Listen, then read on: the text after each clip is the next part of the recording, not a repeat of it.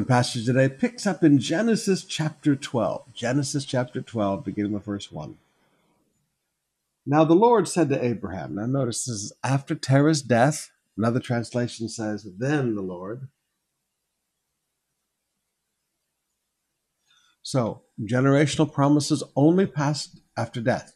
Let me say that again. Generational promises only pass after death.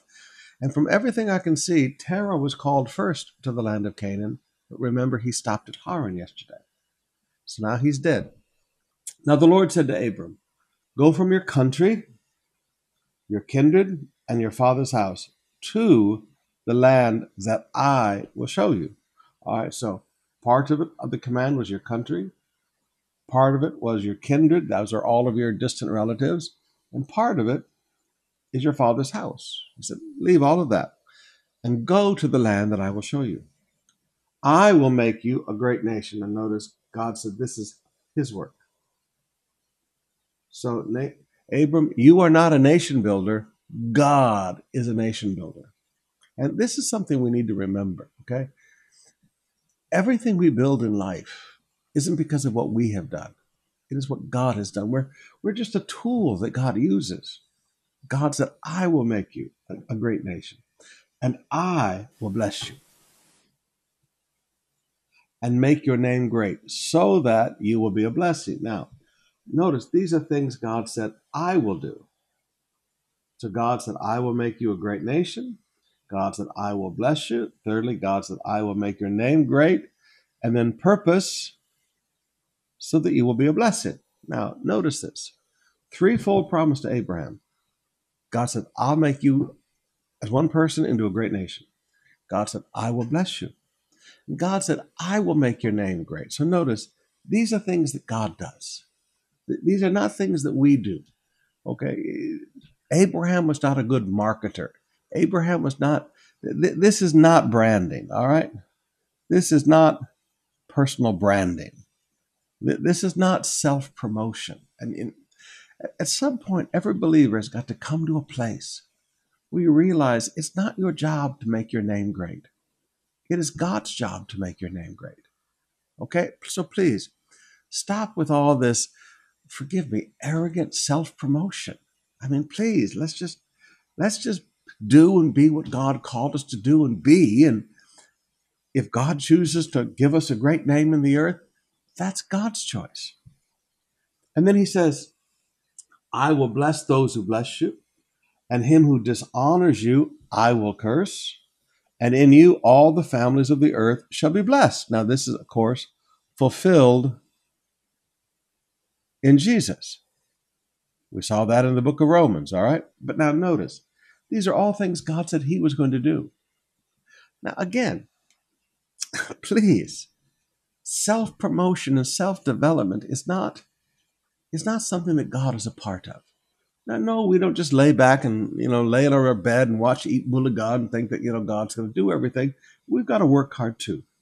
But it's God's blessings that will make our name great. It is God who will take care of our enemies. He said, "Those who bless you," He said, "I'm going to bless." He said, "Those who dishonor you," and notice that word dishonor.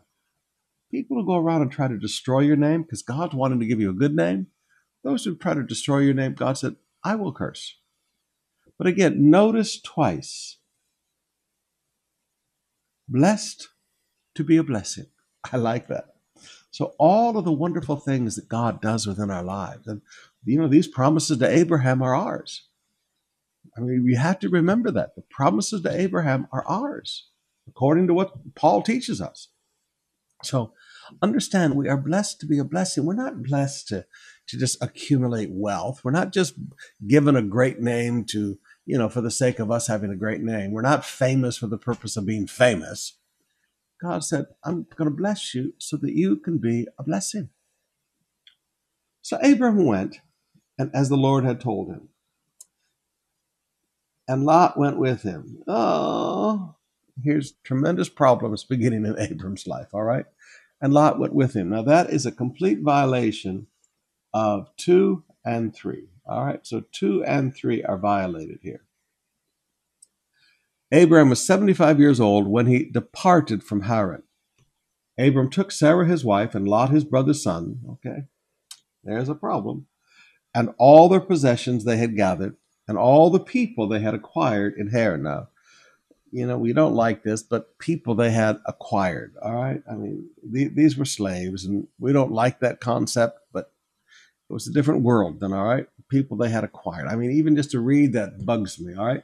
But it was a different world then. And, and you also have to understand that there wasn't really employment opportunities in those days. This concept of a working class did not come out much until much, much later. So Abraham treated these people well, as you'll see later on in Scripture. But he took his wife, that's a good thing. He took all their possessions, that's a good thing. But he took his brother's son, that's not a good thing. Abram passed through the land to the place at Shechem at the oak of Moreh.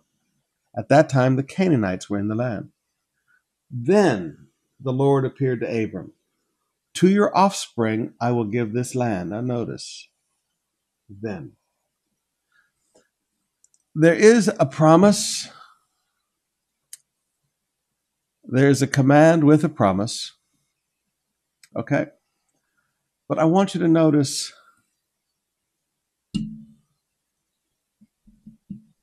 promise details. Promise details only come out when there's obedience.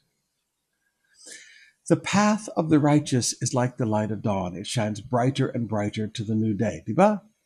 you, you cannot think that all the guidance that you need for the future is given to you at once. It's not. Guidance, and you're going to have to get a revelation of this.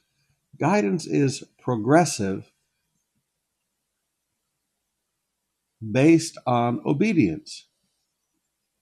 Now, what a beautiful truth. Guidance is progressive based on obedience.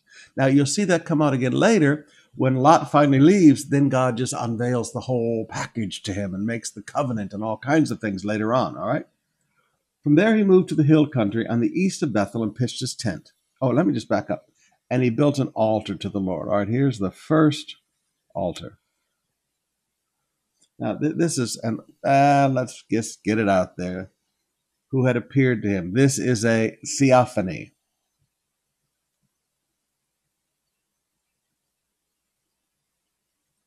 Theophany is a nice big theological word that means a physical appearance of God.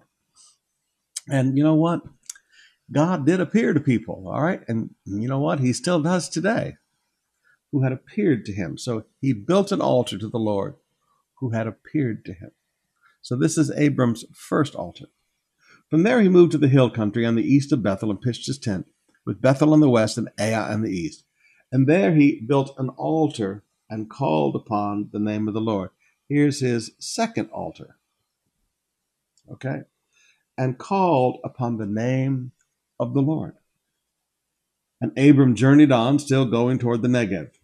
Now there was a famine in the land, so Abram went down to Egypt and sojourned there. Why Egypt?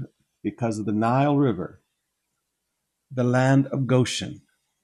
Goshen was like a big delta. It was a big delta area where the Nile River came down, and it was a beautiful area that always had water. So he went down to Egypt, probably in the Nile area, what we would call Alexandria, for the famine was severe in the land.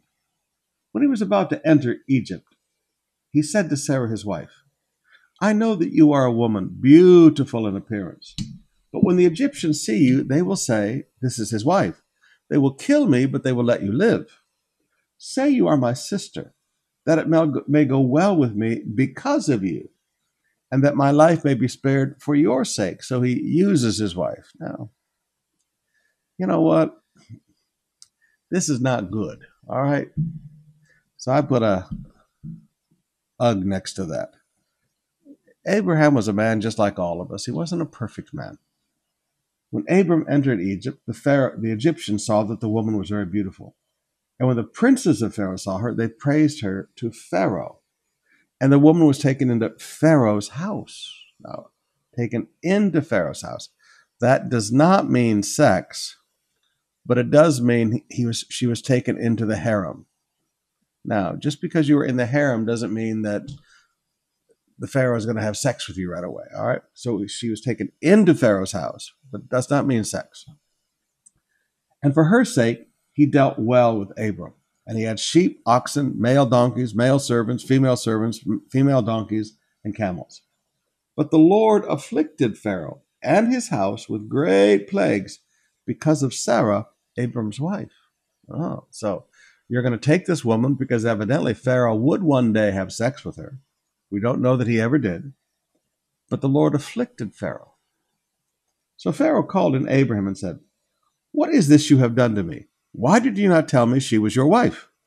Why did you say she is my sister, so that I took her for my wife, part of the concubines, okay? Now then, here is your wife, take her and go. And Pharaoh gave men orders concerning him, and they sent him away with his wife and all he had. Now notice, I do not justify in any way Abram using his wife like this, using his wife as a shield. But I also recognize that God is a merciful God. And in the middle of all of this doing things wrong, God had mercy on Abram. And he protected Sarah and he protected Abram. So rather than look at the story as a, a story as a negative about Abram, and it is a negative, look on it as a positive on the mercy of God because you know what? In every one of our lives, we screw up. In every one of our lives, we make really, really dumb decisions. All right. So let, let, let's call this God's mercy in a time of dumb decisions. All right. And we'll, ju- we'll just focus on, on God's mercy in this time rather than so much the dumb decision. Chapter 13, verse 1. So Abram went up from Egypt, he and his wife and all he had, along with him into the Negev. Now, Abram was very rich. Abram was not just a little rich, Abram was very rich. He was rich in livestock, in silver, and in gold. And he journeyed on from the Negev as far as Bethel, to the place where his tent had been at the beginning, between Bethel and Ai, to the place where he had made an altar at the first.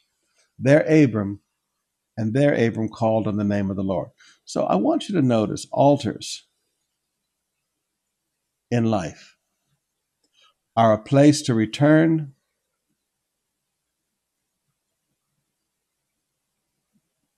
after hard times, a place to return after dumb decisions, and a place to return to pray. Good thought there. And Lot, who went with Abram, ah, also had flocks, herds, and tents. Mm.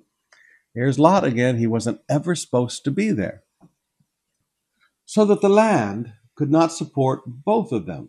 God knew this from the beginning. God knew. God knew there wasn't room for partnership in the promised land yet. Not not forever, but yet. He knew, listen, there's not enough room here to support both of you. There's not enough space for both of you. The land could not support both of them dwelling together. God knew all this. That's why God said, Abram, come out. For their possessions were so great that they could not dwell together. Again, God knew this. See, sometimes when God tells you something, it's because God knows something out there in the future. And if you'll just obey, the future is good. If you do not obey, mm, the future is not so good. And there was strife strife between the herdsmen of Abram's flock and the herdsmen of Lot's flock. Now, notice, not between Abram and Lot. It was between the herdsmen, it was between their workers. At that time, the Canaanites and the Perizzites were dwelling in the land. Then Abram said to Lot, Let there be no strife between you and me between your herdsmen and my herdsmen, for we are kinsmen. He said, let, us well, let's not live in strife. You see, the New Testament says where you find strife, you find every evil thing. You show me people living in strife, and I'll show you all kinds of sin there. Abram did not want that. He said, It's not the whole land before you. Separate yourself from me. If you take the left, then I will go right. If you take the right, then I will go left. And Lot lifted up his eyes and saw the Jordan Valley was well watered, like the garden of the Lord, like the land of Egypt in the direction of Zoar. This was before the Lord destroyed Sodom and Gomorrah. Those of you who've been with us to Israel, you know, as you drive down the mountain and you get to the bottom of the mountain near Jericho, at one point in history, that area that is so barren and dead that nothing nothing grows, it's just it's just a big sand pit. It's just barren and ugly. At one point, before Sodom and Gomorrah, that was the most beautiful area in all of Israel. It was absolutely beautiful before the destruction of Sodom and Gomorrah. So notice, Lot took the best part for himself. Now, this is where I teach all leaders and all businessmen be careful when you have somebody with you who always chooses the best for themselves. Ah, be careful. Lot chose for himself all, not just a piece, all the Jordan Valley. Thus they separated. This is what I call self choice. Now, later on, you're going to see that he lost everything because he chose poorly. One of the things you're going to have to recognize in life is that people who do not belong with you always choose to take the best. All right? people who do not belong always choose the best for themselves. Partly because they're not a source. Okay? I mean, they they know that everything they have they got because of their relationship with you. They know they're not a source, so they choose the easiest path. I'll leave that one alone for another day. Abram settled in the land of Canaan, while Lot lived among the cities of the valley and moved his tent as far as Sodom. Now, the men of Sodom were wicked, great sinners against the Lord. So, Lot chose wealth, easy living over spiritual environment. Now, there's a great truth. Sometimes you need to make a choice based on spiritual environment, not based on economic environment. Let me say that again. You need to learn to make choices of where to live on spiritual environment. Yeah, it may be a very wealthy area, but it's not a good spiritual environment. He chose an evil environment spiritually. And Lot said, and you just need to meditate on that one for a while today. I mean, I wish I could preach all of this, but the Lord said to Abram, after Lot had separated from him. All right, so here is progressive guidance.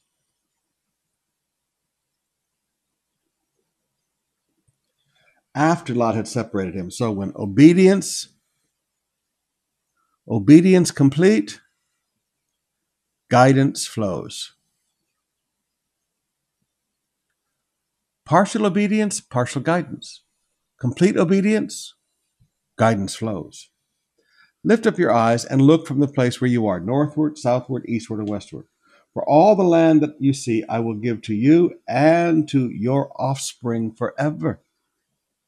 I will make your offspring as the dust of the earth, so that if one can count the dust of the earth, your offspring also can be counted.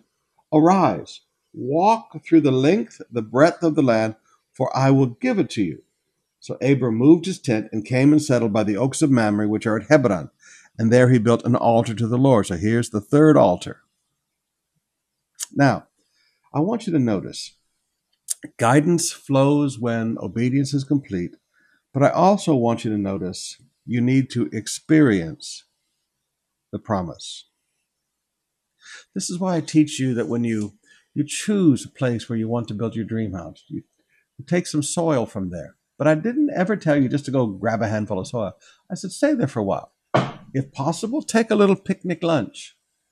You know, just take take some sandwiches and take some drinks and, and go sit in the middle of that piece of land. Clear a little space.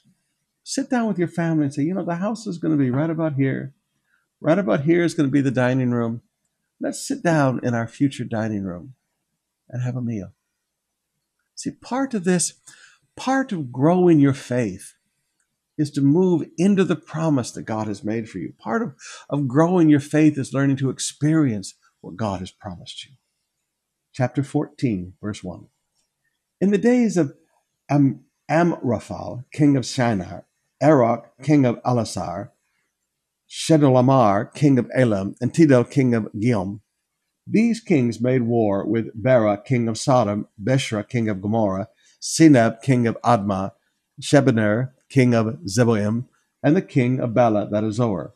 And all these joined forces in the valley of Siddim, that is the Salt Sea. So the Salt Sea did exist before Sodom and Gomorrah. Okay? Twelve years they served Chedorlaomer, but in the thirteenth year they rebelled. In the fourteenth year, Shedor Lamer and the kings who were with him came and defeated Rephaim in Ashteroth Karnaim and Zuzim in Ham and Emim in Shaveh Kiriathaim and the Horites in their hill country of Seir as far as El Paran on the border of the wilderness. Then they turned back and came to En Mishpat, which is Kadesh, and they defeated all the country of the Amalekites, and also the Amorites who were dwelling there in Hazazon Tamar. Then the king of Sodom, the king of Gomorrah, the king of Admah, and the king of Zeboim, and the king of Bela, that is Zoar, went out, and they joined battle in the valley of Siddim. When Shador Lamar, king of Elam, and Tidal, king of Goiim, and Amraphel, king of Shinar, and Arioch, king of Ellasar, four kings against five. Now the valley of Siddim was full of bitumen pits. Uh, these are tar pits, all right, what we call asphalt today, but tar pits. So we have to recognize that at one point the valley of Siddim there's oil there. And as the kings of Sodom and Gomorrah fled, some fell into them, and the rest fled to the hill country. So the enemy took all the possessions of Sodom and Gomorrah and all their provisions, and they went their way. They also took Lot, the son of Abraham's brother, who was dwelling in Sodom, and his possessions, and went their way. Then one who had escaped came and told Abram the Hebrew, who was living by the oaks of Mamre, and notice he was living. He lived where he built an altar. Okay? He lived near the altar. Little principle there, you, you live near church. Brother Eshcol of Aner, these were the allies of Abram. When Abram heard that his kinsmen had been taken captive, he led forth his trained men born in his house 318 of them. Now, notice, you and I look today, we call these people slaves, but he would call them trained men. So maybe slavery was not quite what we think of it was in those days. Trained men, born in his house, 318 of them, and went in pursuit as far as Dan. So now notice, you're going from way down here. This is Jericho. You're going all the way. This is the Sea of Galilee. You're going all the way up here to Dan, all the way up from southern Israel, all the way up to northern Israel. He pursued these people. He divided his, as far as Dan, and he divided his forces against them by night. Their strategy. Just because God is with you doesn't mean you don't use strategy. And this is sometimes what businessmen forget. Just because God is with you and God will bless you doesn't mean you don't need to think about strategy he and his servants, and defeated them and pursued them to Hobah, north of Damascus, so even farther. Okay, this was a this was a long, hard trip in pursuit and in war. He brought back all the possessions, and he also brought back his kinsman Lot with all his possessions, and the women and all the people. Now, I want you just to focus on Dan here for a minute. Well, you know, Dan is one of our favorite places to go now. We didn't go there in the early trips, but we learned a new place and we started going all the way up there. And it is a pretty good drive, even from Tiberias, to get up to Tel Dan. And at Tel Dan, we see the oldest stone archway ever uncovered in archaeology in the world today. And that stone archway is an entrance to the city of Dan. That is an archway that Abraham would have walked through at Dan. I mean, you're, you're walking around in the life of Abraham up there. It's just, it's just really, really cool. All right, let's open up our hearts and spend some more time in worship.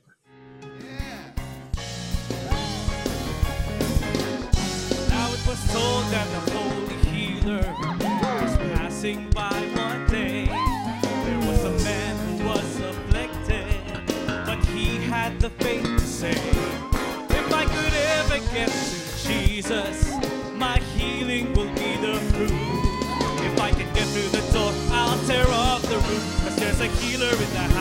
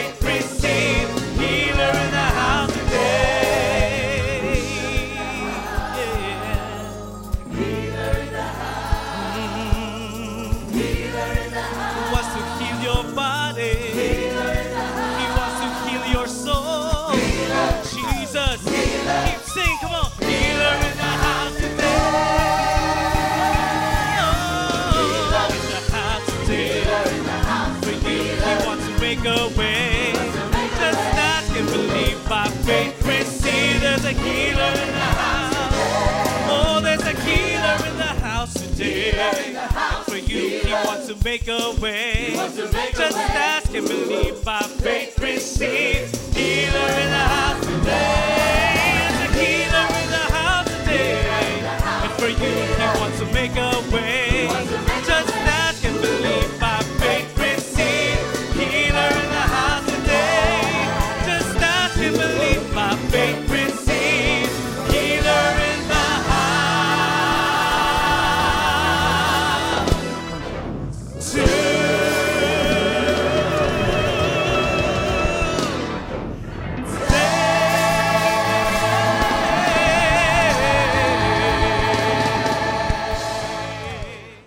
Our New Testament passage today is found in Matthew chapter 6, a continuation of the famous Sermon on the Mount. Jesus said, Beware of practicing your righteousness before other people for the purpose to be seen by them. For then you will have no reward from your Father who is in heaven. All right, so notice God rewards, but there's a condition on those rewards we have to be a people who have learned that we don't do things to be seen by others. Now, other people will see. Right, so notice, others will see. We'll see, but we don't do it for that purpose. People see us feeding the children in aroma and, and Payatas, but we're not doing it to be seen by them. So this, this deals with purpose here. Beware of practicing your righteousness before other people. You can't hide it. Okay, we, we I mean we live in a world where everybody sees everything, but the purpose in order to be seen by them, like you you you put it on Facebook because you want to make sure everybody notices it. No, that's wrong. But to have our aroma feeding on Facebook so that our members can see it and we can encourage other members to participate in it and we can be accountable to the congregation for the funds that we're using down there, that's not a problem. Okay, so you have to understand you can't do things in secret because you need to be accountable as leaders to people and you need to encourage other people to be involved, but you're not doing it for the purpose to be seen by others. You're doing it for a different purpose. Thus, when you give to the needy, now notice these are the big not ifs that I have in my Bible. These are the big not ifs. When you give to the needy, sound no trumpet before you, as the hypocrites do in the synagogues and in the streets, that they may be praised by others. Truly, they have received their rewards. Now, can you imagine? People actually sounded a trumpet so that everyone would look and pay attention as they did something to help the poor. Let's have a big media event to highlight this helping of the poor. Okay, he said, No, there's no reward for that. He said, But when you give to the needy, do not let your left hand know what your right hand is doing. Now, now, you can't do anything in secret. We understand that. That's not what Jesus is talking about. But we're not doing things to put on a show. So that, and here's the purpose your giving may be in secret, and your Father who sees in secret will reward you. The Father is always watching. Now, now this is something, let me just look at it from a different perspective. Sometimes you say, you know, nobody's ever appreciative of what I do. God always sees what you do in secret, and God is always appreciative of what you do. When you pray, all right, so notice we're dealing with give, give. Now we're talking about prayer. When you pray, you must not be like the hypocrites who love to stand and pray in the synagogues and at the street corners, that they may be seen. There's the purpose by others. Truly I say to you, they have received their reward. But when you pray, not if, when, go into your room, shut the door, and pray to your Father who is in secret. Don't, don't pray to all these people who are listening. That, you know, there's loud faith, and then there's real faith. Loud faith is for others to hear. Real faith is for God to hear. Oh, can you have you ever been with somebody? Oh, there, there. You ask them to pray in a connect group. Oh God, you know I need a thousand pesos by tomorrow morning. Oh God, I thank you for touching the hearts of people to give me a thousand pesos by tomorrow morning. And you're praying that in your connect group. Well, that's called loud faith. You're you're spiritually hinting for people to give you money. That, that's loud faith. That's not real faith. Loud faith is a prayer for other people to hear. Real faith is a prayer for God to hear. He said, But when you pray, do not heap up empty phrases as the Gentiles do. Now, we, we talked about that some last weekend in our prayer service. Do not heap up empty phrases. Oh God, God, God, God, God, God, God. Hallelujah, hallelujah, hallelujah, hallelujah. Oh, most holy one, most holy one, most holy have you ever listened to how some people pray? They don't know what to say. So they heap up empty phrases, just just piles and piles of empty phrases. For they think they will be heard for their many words. God hears the hearts. Sometimes you just have a few words. Do not be like them. Why? For your Father knows what you need before you ask Him. I like that. God knows our need. Beloved, God knows every single thing that you need right now. He knows every bill that's not paid. He knows. And sometimes you just, you know, we come and we, we bring these requests before the Lord, but you also have to remember that He knows.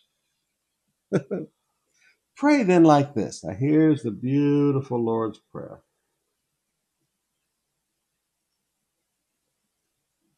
Pray then like this Our Father in heaven, there's relationship with God and with the family of God. Hallowed be your name. There's worship. Here's the beautiful pattern of prayer. Your kingdom come, God's authority. Your will be done, God's will, on earth as it is in heaven. Give us this day our daily bread. These are requests in advance. Now remember, the daily bread was a, a military word. Okay, it's the bread given to a soldier the day in advance. You can't stop in the middle of a battle or stop in the middle of a forced march and feed everybody. So every night when they would camp, their officers would give them their food for the next day so that they could just keep marching and eating at the same time. So, God, folks, here's the truth pray to live out of your bodega.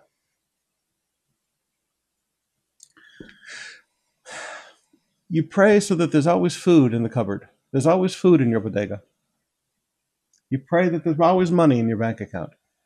so that the needs, th- this is how you live without need, okay? Because the money's always there. When the bill arrives, the money's there. This is prayer for things that you need in advance. Forgive us our debts. This is our sin.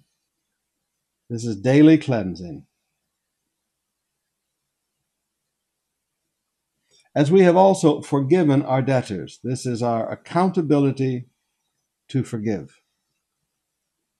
And lead us not into temptation, but deliver us from evil. Another translation says the evil one. All right. This is living free from sin. Now, all of this is beautiful. I mean, if I, if I move through this quickly, it's because we've taught it so much, and I'm about to start teaching the whole thing again in the Friday night prayer services. We we pray, Lord, okay, forgive me the sins. Every day you ask God. Well, no, Pastor Summerall, that's living with a consciousness of sin. No, the Apostle John said, if we say we have no sin, then the truth of God is not in us, and we make God out to be a liar. Notice he includes himself in that every day. We've we've been forgiven, but we've been walking around, and as Jesus would say, we need our feet washed. Every day we come to Him for daily cleansing. Lord, forgive me of my sins. Forgive me. And Lord, as, as much as I know, everyone who has asked me forgiveness, I have forgiven. All right? And then we talk about our future sins. Lead me not into temptation. Now, there is a great prayer that you need to learn to pray every single morning in your devotions. You see, I'm convinced that a lot of temptation that comes our way, if we would have just prayed this prayer, we would have never seen it.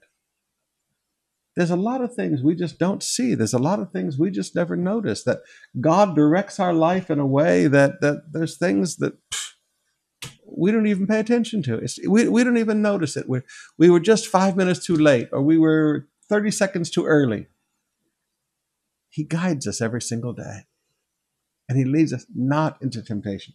But deliver us from evil, deliver us from the evil one, deliverance from Satan. And then he continues For if, there's another one of these big ifs, if you forgive others their trespasses, your heavenly Father will also forgive you. But if you do not forgive others their trespasses, neither will your Father forgive your trespasses. All right, now here is a guilt issue for believers. Now, when people come to you and ask forgiveness and you don't forgive them, then you're going to walk around all the time with unforgive. You're going to walk around with dirty feet. All right. Call these dirty feet Christians, dirty feet believers. Okay. Yes, they're forgiven, but their feet are never clean because you know what? This whole passage on the washing of our feet, Jesus tried to teach his disciple, you're already clean by the word that I spoke to you. You've already had your bath, but you just need your feet clean. These are dirty feet Christians, all right? If you do not forgive other their trespasses. Now, you can't forgive people who don't ask forgiveness, all right?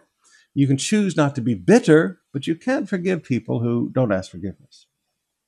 And when you fast, do not look gloomy like the hypocrites. Okay, now notice here's another when you fast, not if you fast. Do not look gloomy like the hypocrites, for they disfigure their faces, that their fasting may be seen by others. Here's their purpose. Truly I say to you, they have received their reward. Well, that's why they did it, so that's what they got. But when you fast, there we go. Whoops.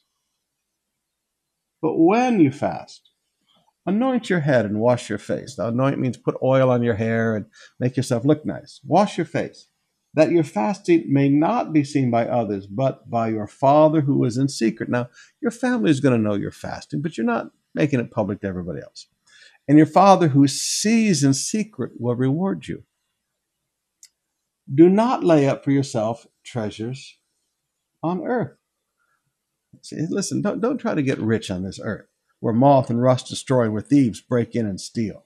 Now, again, notice purpose.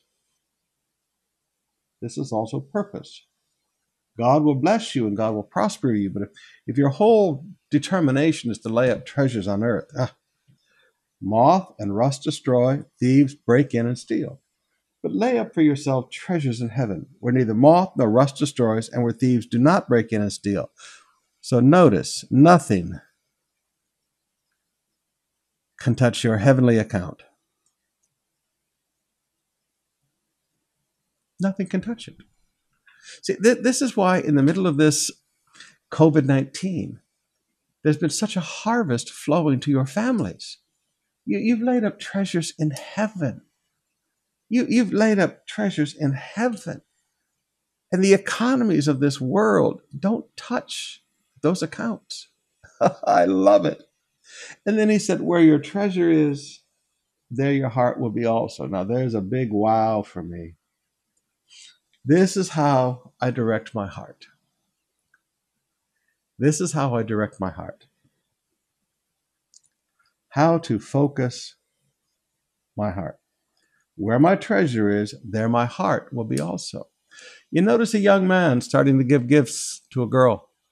That's where his heart is going. Your treasure does not follow your heart, your heart follows the treasure. Okay? Your heart follows your treasure. Show me a person who is sowing seed to build God's house. I'll show you somebody whose heart is going toward the things of God. Show me a family that's donating a lot to build a, a branch church. I'll show you a family whose heart is going to the Great Commission. Show me where offerings are going, and I'll show you the future of a person's heart. The eye is the lamp of the body. So if your eye is healthy, your whole body will be full of light, all right? But if your eye is bad, your whole body will be full of darkness. If then the light in you is darkness, how great is the darkness, all right? How does sin enter our soul? It enters through the eye gate. This is why you can't you can't think that guys, please. I talked about this a little bit yesterday. You, you can't just be looking at websites and looking at you know okay, it's just a news site, so you know there's an actress in a bikini. You, you can't be looking at that stuff. That's how darkness enters into your soul.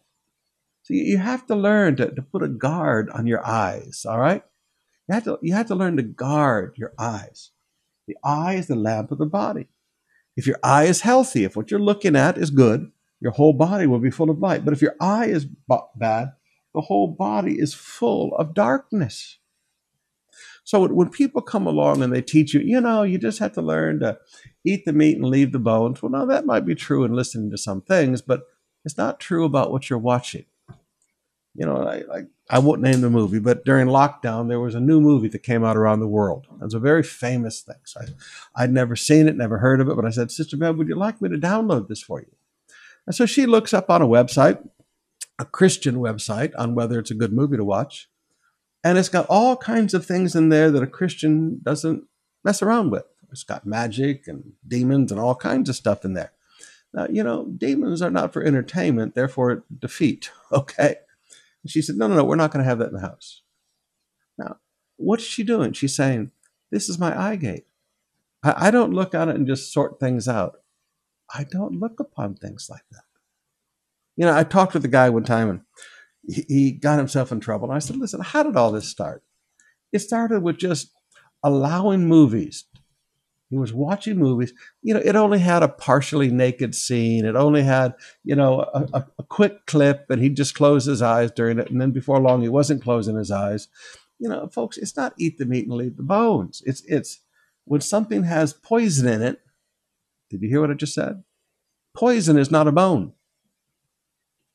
No one can serve two masters, for either he will hate the one and love the other, or he will be devoted to the one and despise the other. You cannot serve God and money. This is a spiritual law. You cannot serve God and money. Either you're going to hate God and love money, or you're going to hate money and love God. Either you're going to be devoted to God and despise money, despise means to think little of, or you're going to be devoted to money and God becomes very small in your life. Spiritual law. Therefore, now, because you cannot serve God and money, because you cannot, therefore, Jesus said, therefore, do not be anxious about your life what you will eat or what you will drink, nor about your body, what you will put on. Is not life more than food and the body more than clothing? He said, Therefore, because you cannot serve God and money, he said, Therefore, no worries. about provision. Look at the birds of the air. They neither sow nor reap nor gather into barns, yet your heavenly Father feeds them. Are you not much more value than they? Now, grabe talaga, brothers and sisters, you got to get a hold of that. Are you not much more valuable to God than the birds and the flowers? I mean, please. You've been created in His image. He gave His Son to die on a cross for you. Quit worrying about food and shelter and clothing. God's gonna God's got that, all right? Everybody say that. God's got that. Say it again. God's got it. Now, doesn't mean you don't have to work, but God's got it.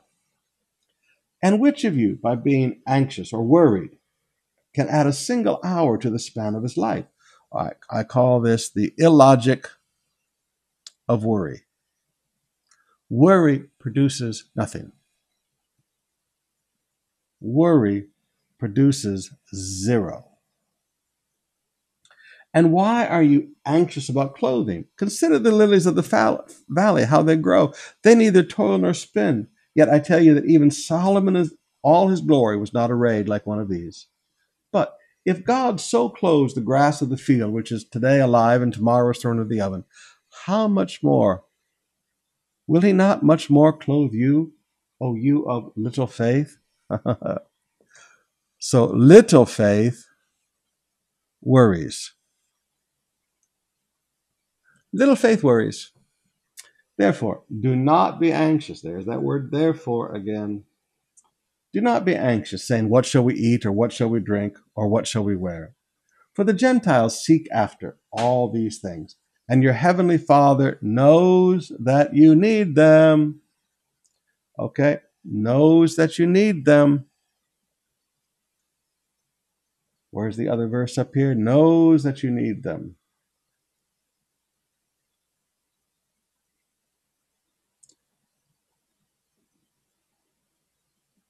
I can't find it. Need to get glasses. Here we go. Find the other verse up there. Your heavenly Father knows what you need.